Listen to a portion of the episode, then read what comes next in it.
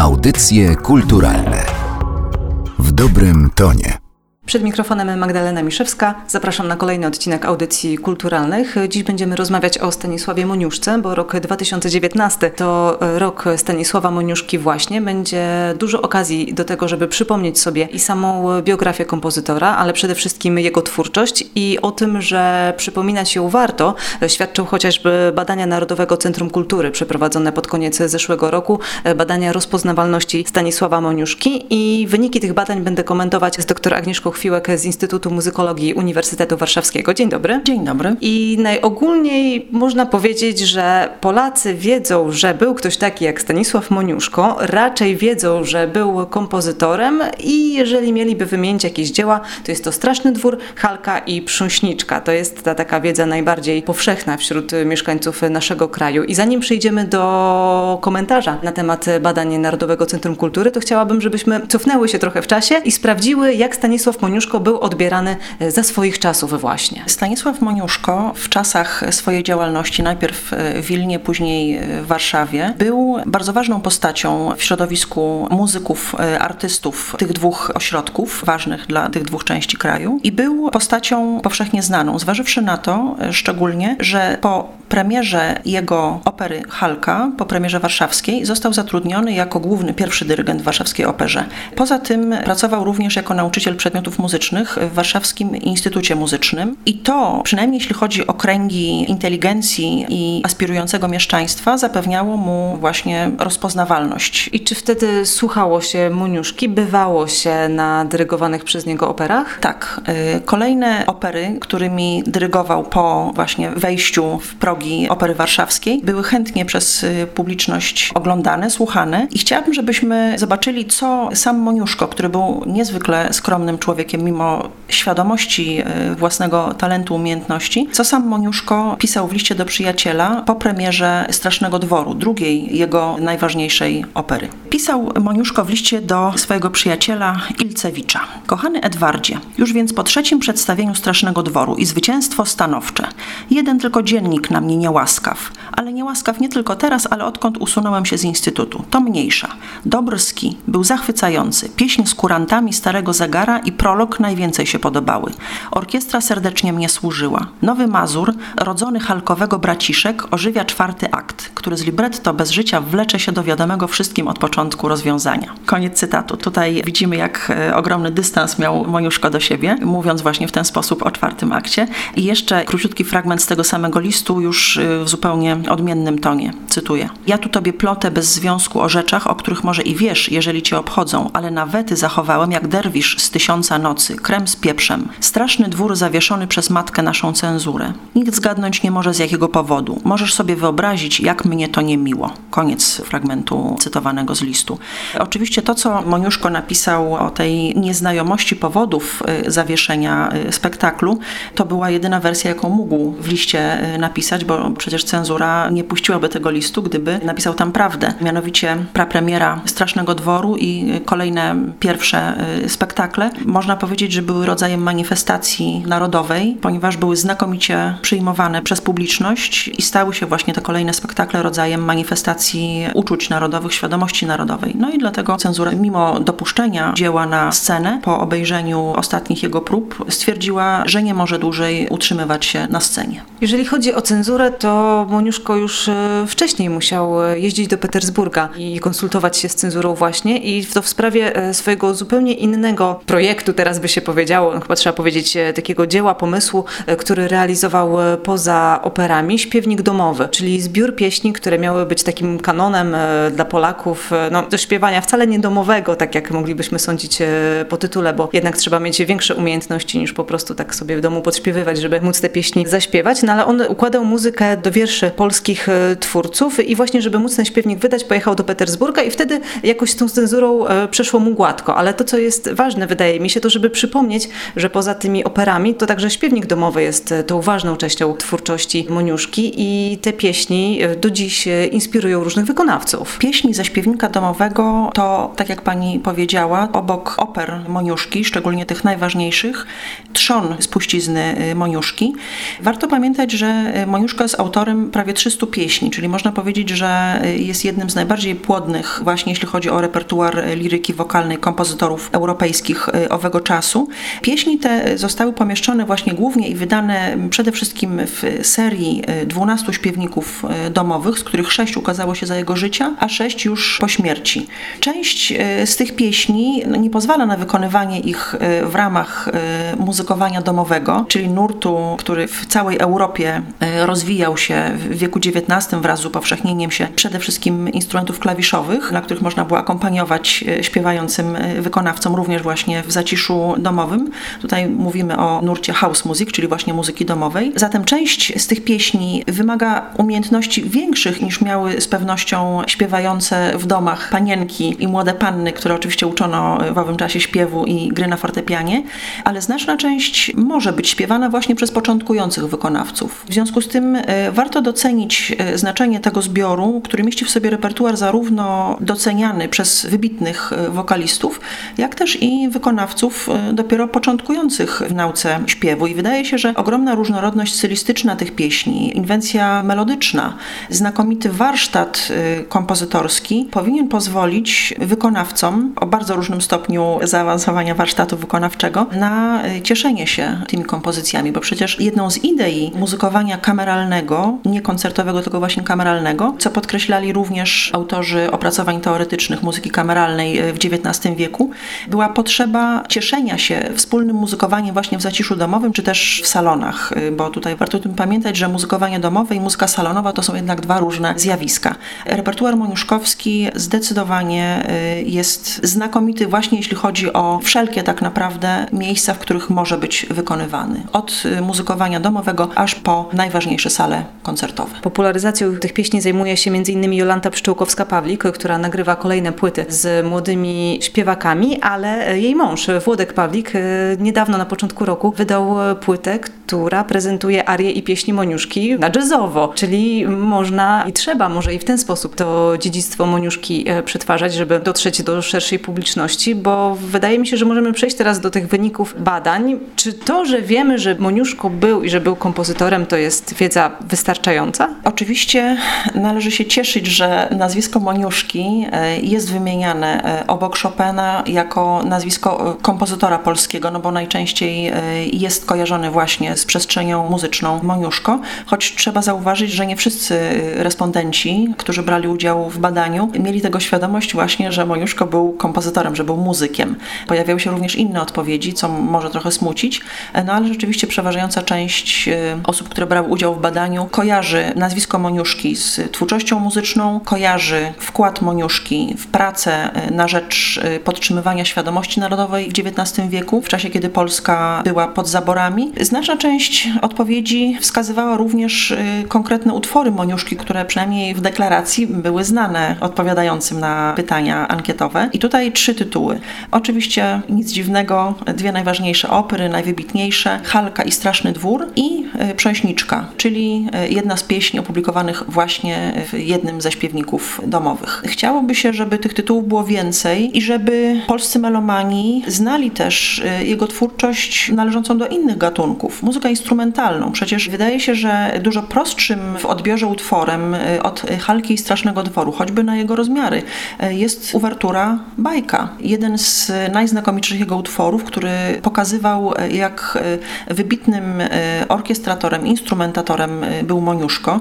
Warto mieć świadomość, że uczył się tej sztuki w Berlinie. A to był nietypowy wybór w tamtym czasie, bo zdaje się, że większość twórców wyjeżdżała do Paryża. Wydaje się, że mniej więcej właśnie w tym czasie, kiedy Moniuszko wybrał Berlin, ten ruch do różnych miast niemieckich zaczynał się, można powiedzieć, nasilać. Wprawdzie nie był to tak oczywisty wybór jak w późniejszych dekadach XIX wieku, w drugiej połowie XIX wieku, na przełomie XIX i XX, kiedy różne ośrodki niemieckie, a przede wszystkim Berlin, można powiedzieć, były miastami pierwszego wyboru, właśnie jeśli chodzi o podróże zagraniczne, po to, aby przede wszystkim uzupełnić wiedzę, umiejętności warsztatowe w sztuce muzycznej, ale rzeczywiście Berlin nie był y, najważniejszym w owym czasie y, miastem, do którego zmierzali polscy kompozytorzy. Tak czy inaczej, Moniuszko wybrał Berlin, uczył się u Rungenhagena, znanego w owym czasie dydaktyka właśnie jeśli chodzi o kompozycję, orkiestrację, inne dyscypliny teoretyczne, muzyczne i po tych studiach właśnie skomponował m.in. uwerturę Bajka, która przez nie tylko moniuszkologów, ale muzykologów w ogóle jest docenianym utworem właśnie ze względu na doskonałość warsztatową, a też trzeba przyznać, że jest utworem bardzo wdzięcznym, melodyjnym, który wydaje się, że tak jak wspomniałam, może być zdecydowanie prostszy w odbiorze niż choćby te rozpoznawalne Halka i Straszny Dwór ze względu na to, że jest utworem krótkim. Uwertura koncertowa to niewielka rzecz. Poza bajką warto pamiętać o tym, że Moniuszko jest autorem dwóch kwartetów smyczkowych, również znakomitych w odbiorze, które może nie są tak wartościowymi artystycznie kompozycjami, jak właśnie choćby uwertura bajka, ale warto o nich pamiętać i przypominać je częściej niż to się dzieje nawet w ostatnich latach. Na pewno szkoda, że twórczość orkiestrowa Moniuszki, estradowa, niesceniczna, nie rozwinęła się bardziej, bujniej, ale niestety to była typowa sytuacja w Polsce XIX wieku, kiedy kompozytorzy po studiach zagranicznych, w czasie których również już pisali przecież ważne dzieła, wracali do Polski. Z biegiem czasu odchodzili od uprawiania tej wartościowej i zgodnej z ich ambicjami e, twórczości i bardzo często ograniczali się do pisania miniatur fortepianowych, co zresztą robił również Moniuszko, do pisania pieśni, nie zawsze wybitnych warsztatowo, bo społeczeństwo polskie niekoniecznie radziło sobie dobrze z recepcją bardziej wyrafinowanej sztuki. I również sam Moniuszko musiał często w wielu swoich dziełach dostosowywać swój warsztat właśnie do możliwości odbioru niezbyt wyrafinowanych melomanów. I teraz po latach to się na nim mści, bo kiedy rozmawiałam e, z różnymi osobami na temat tego, że będę przygotowywać odcinek poświęcony twórczości e, Stanisława Moniuszki, to usłyszałam, że są wśród melomanów takie opinie, że on wcale nie był wybitnym kompozytorem, bo właśnie to, co on tworzył, e, było przeznaczone pod gusta szerokiej publiczności. Z całą pewnością spuściznę Moniuszki można podzielić na dwa nurty. Najwybitniejsze dzieła tworzące jej trzon, czyli właśnie wymienione dwie opery, ale też kilka innych jeszcze. Hrabina, Verbum Nobile, Flis, Paria. To są kolejne dzieła sceniczne, o których warto pamiętać i które powinny wejść na stałe do repertuaru polskich oper. Czy mogłyby być wykonywane również y, w wersjach koncertowych. Do tej y, wybitnej twórczości właśnie należy zaliczyć jeszcze uwerturę bajka.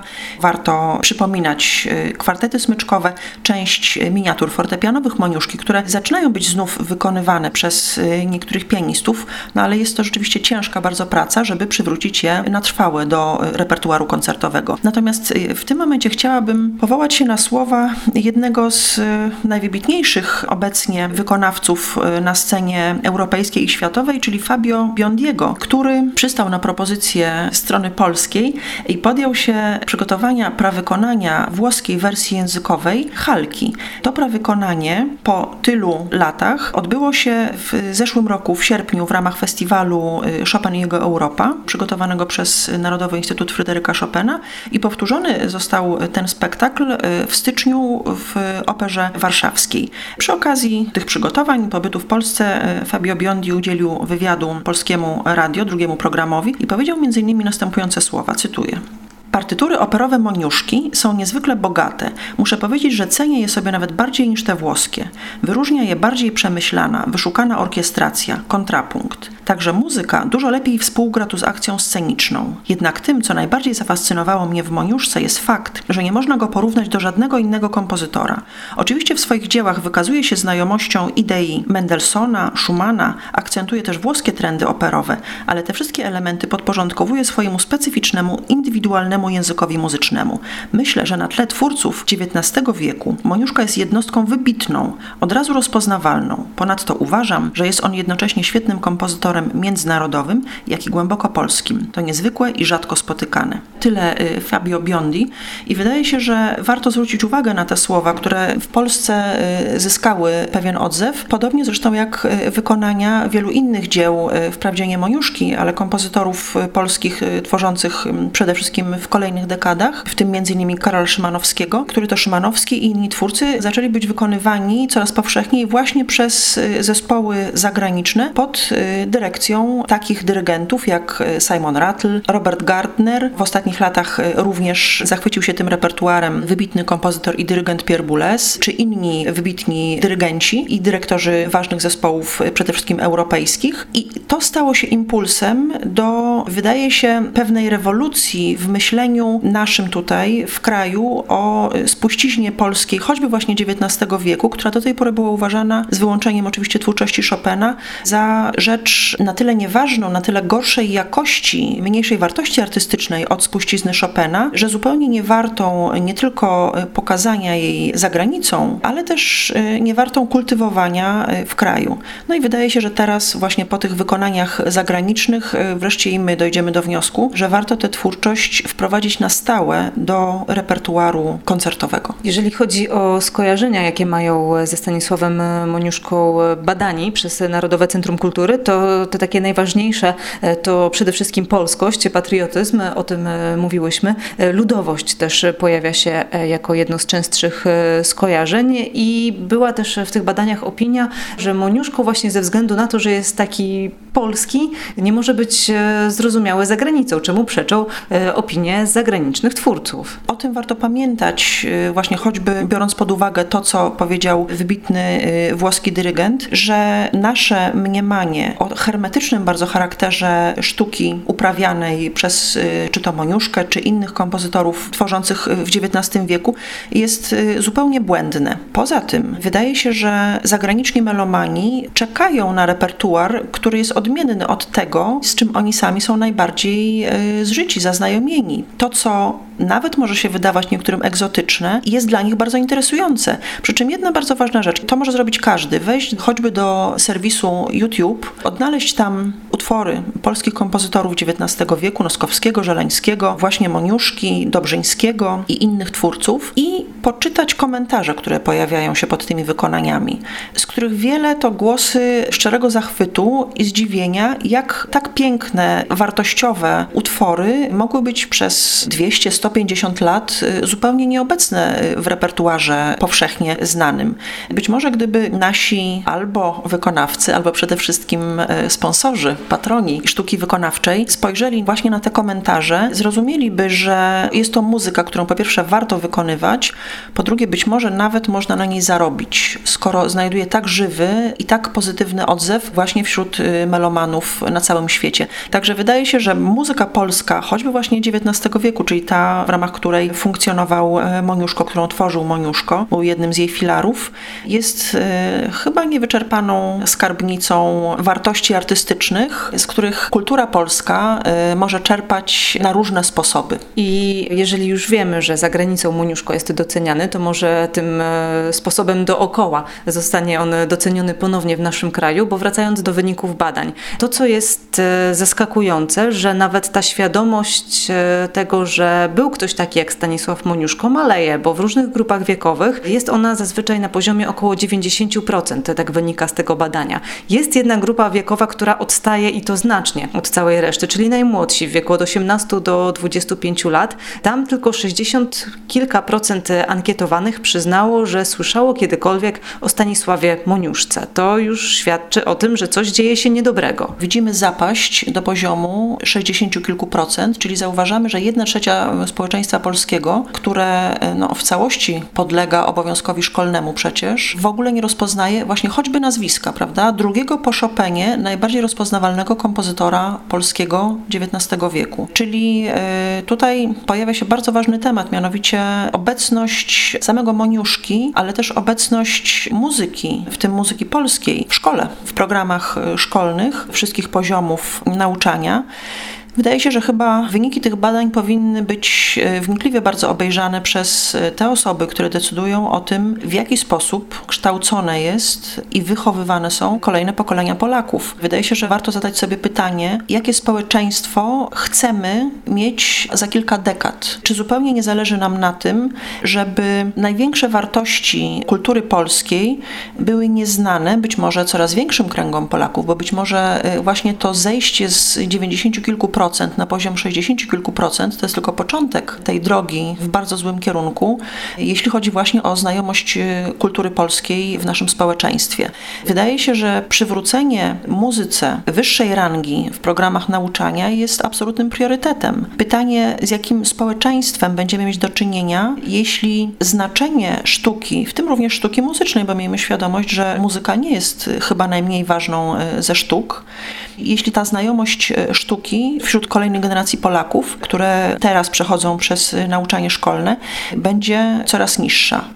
Z całą pewnością poziom społeczeństwa intelektualny, kulturalny będzie się obniżał, jeśli treści programowe nie zmienią się. Nie chodzi tylko o samego Moniuszkę przecież, tak? To jest tylko jedno z nazwisk, więc wydaje się, że to badanie bardzo ważne, bo przecież nie ograniczające się do pytań wyłącznie odnoszących się do Moniuszki, ale pokazujące tło, również nie ograniczające się wyłącznie do samej sztuki muzycznej. Tam są pytania odnoszące się do czytelnictwa, do odbioru kultury związanej z teatrem.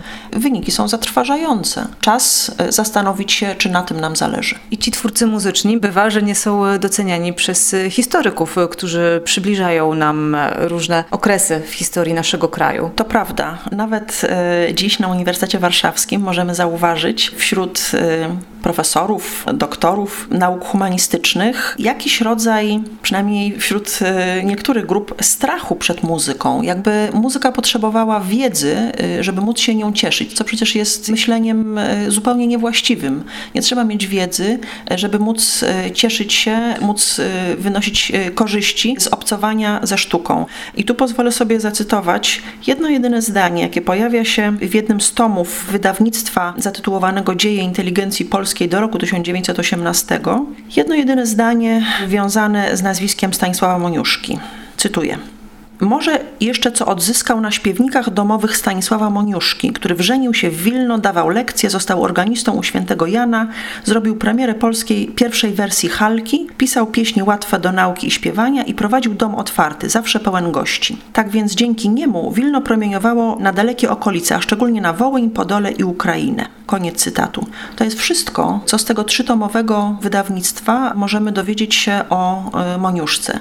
Nic o Moniuszce w Warszawie, o strasznego dworu dla życia muzycznego i dla świadomości narodowej Polaków, nic o innych jego dziełach. Prawie żadnych innych nazwisk kompozytorów polskich y, nie spotkamy w tym obszernym przecież tekście, y, nawet w rozdziałach poświęconych artystom, którzy zaliczani byli do inteligencji. Zatem widzimy, że nie tylko bardzo niska ranga muzyki w programach szkolnych jest y, powodem stosunku społeczeństwa polskiego do twórczości kompozytorskiej polskich twórców XIX-XX wieku, czyli tych czasów, kiedy muzyka polska rozwija się bardzo bujnie, ale widzimy również e, nie tylko nieznajomość, ale jakiś rodzaj braku zainteresowania wśród e, najwybitniejszych przedstawicieli dzisiejszej polskiej inteligencji, czyli wydaje się, że z dwóch stron tutaj widzimy pewne zaniedbania, które skutkują no właśnie niskim zainteresowaniem szerszych rzesz społeczeństwa polskiego, wybitną przecież e, muzyką polską. I nie tylko wybitną i trudną, ale też wybitną i łatwą do zrozumienia, do odbioru, wreszcie po prostu do cieszenia się nią. To pozostaje chyba tylko mieć nadzieję, że takie inicjatywy, jak na przykład Rok Moniuszkowski, czy zbliżające się Narodowe Granie, które ma być e, nową akcją e, pod patronatem e, pary prezydenckiej, podobną do Narodowego Czytania. W tym roku Narodowe Granie będzie również poświęcone twórczości Stanisława Moniuszki, więc takie wyprowadzenie jej dla szerokiej publiczności może coś zmienić. Rzeczywiście to jest ogromnie ważna inicjatywa i wydaje mi się, że powinna być kontynuowana. E, nie powinniśmy działać akcyjnie, tak jak no, e, jesteśmy do tego przyzwyczajeni. Byłoby dobrze, gdyby ten impuls roku moniuszkowskiego, e, wcześniej roku nowowiejskiego i kolejnych lat jubileuszowych, które przecież co chwila mają miejsce, żeby ta inicjatywa, no można powiedzieć, zadomowiła się w polskim życiu muzycznym. I jeszcze jedna rzecz związana właśnie z rokiem moniuszkowskim i z badaniem, o którym mówimy. Otóż wydaje mi się, że byłoby celowe, gdyby to badanie zostało powtórzone po zakończeniu roku moniuszkowskiego, tak żebyśmy mogli zobaczyć, czy te wszystkie wydarzenia, których jest wiele, które są organizowane przez bardzo różne instytucje, przez Narodowy Instytut Fryderyka Chopina, Polskie Wydawnictwo Muzyczne, to są instytucje, które bardzo intensywnie działają właśnie w ramach tych obchodów, żebyśmy zobaczyli, czy te działania przekładają się na wzrost rozpoznawalności twórczości samego Moniuszki, ale też wzrost zainteresowania szerszego grona odbiorców muzyką polską. I jeszcze jedna rzecz. Jednym z wyników tego badania było wskazanie przez respondentów y, tych działających profesjonalnie y, w szeroko pojętej kulturze muzycznej na brak y, wydań dzieł Moniuszki, który to brak bardzo utrudnia upowszechnianie tej muzyki wśród społeczeństwa. Wydaje się, że jakąś odpowiedzią właśnie na ten problem jest inicjatywa podjęta przez wspomniane przeze mnie już wcześniej Polskie Wydawnictwo Muzyczne we współpracy z Narodowym Instytutem Fryderyka Chopina, który w ramach programu Dziedzictwo Muzyki Polskiej zajmuje się teraz intensywnymi pracami nad przygotowaniem wydań kolejnych dzieł, nie tylko Stanisława Moniuszki, ale też innych ważnych kompozytorów polskich, między innymi właśnie XIX wieku.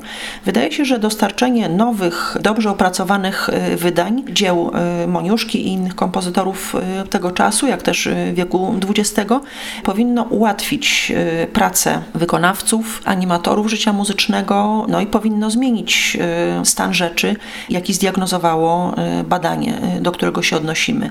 Y, wydaje się, że rzeczywiście pojawia się teraz szansa na uzupełnienie y, właśnie tych braków y, materiałów nutowych i należy mieć nadzieję, że ten program przewidziany obecnie na kilka lat będzie kontynuowany. Jeśli miałby być tylko krótką inicjatywą kilkuletnią, absolutnie nie ma szansy, żeby wprowadził większą zmianę w stanie znajomości twórczości polskich kompozytorów w społeczeństwie polskim.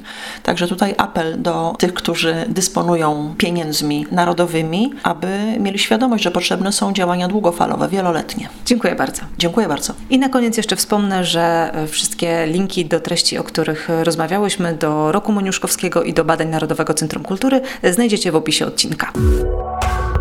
Audycje kulturalne w dobrym tonie.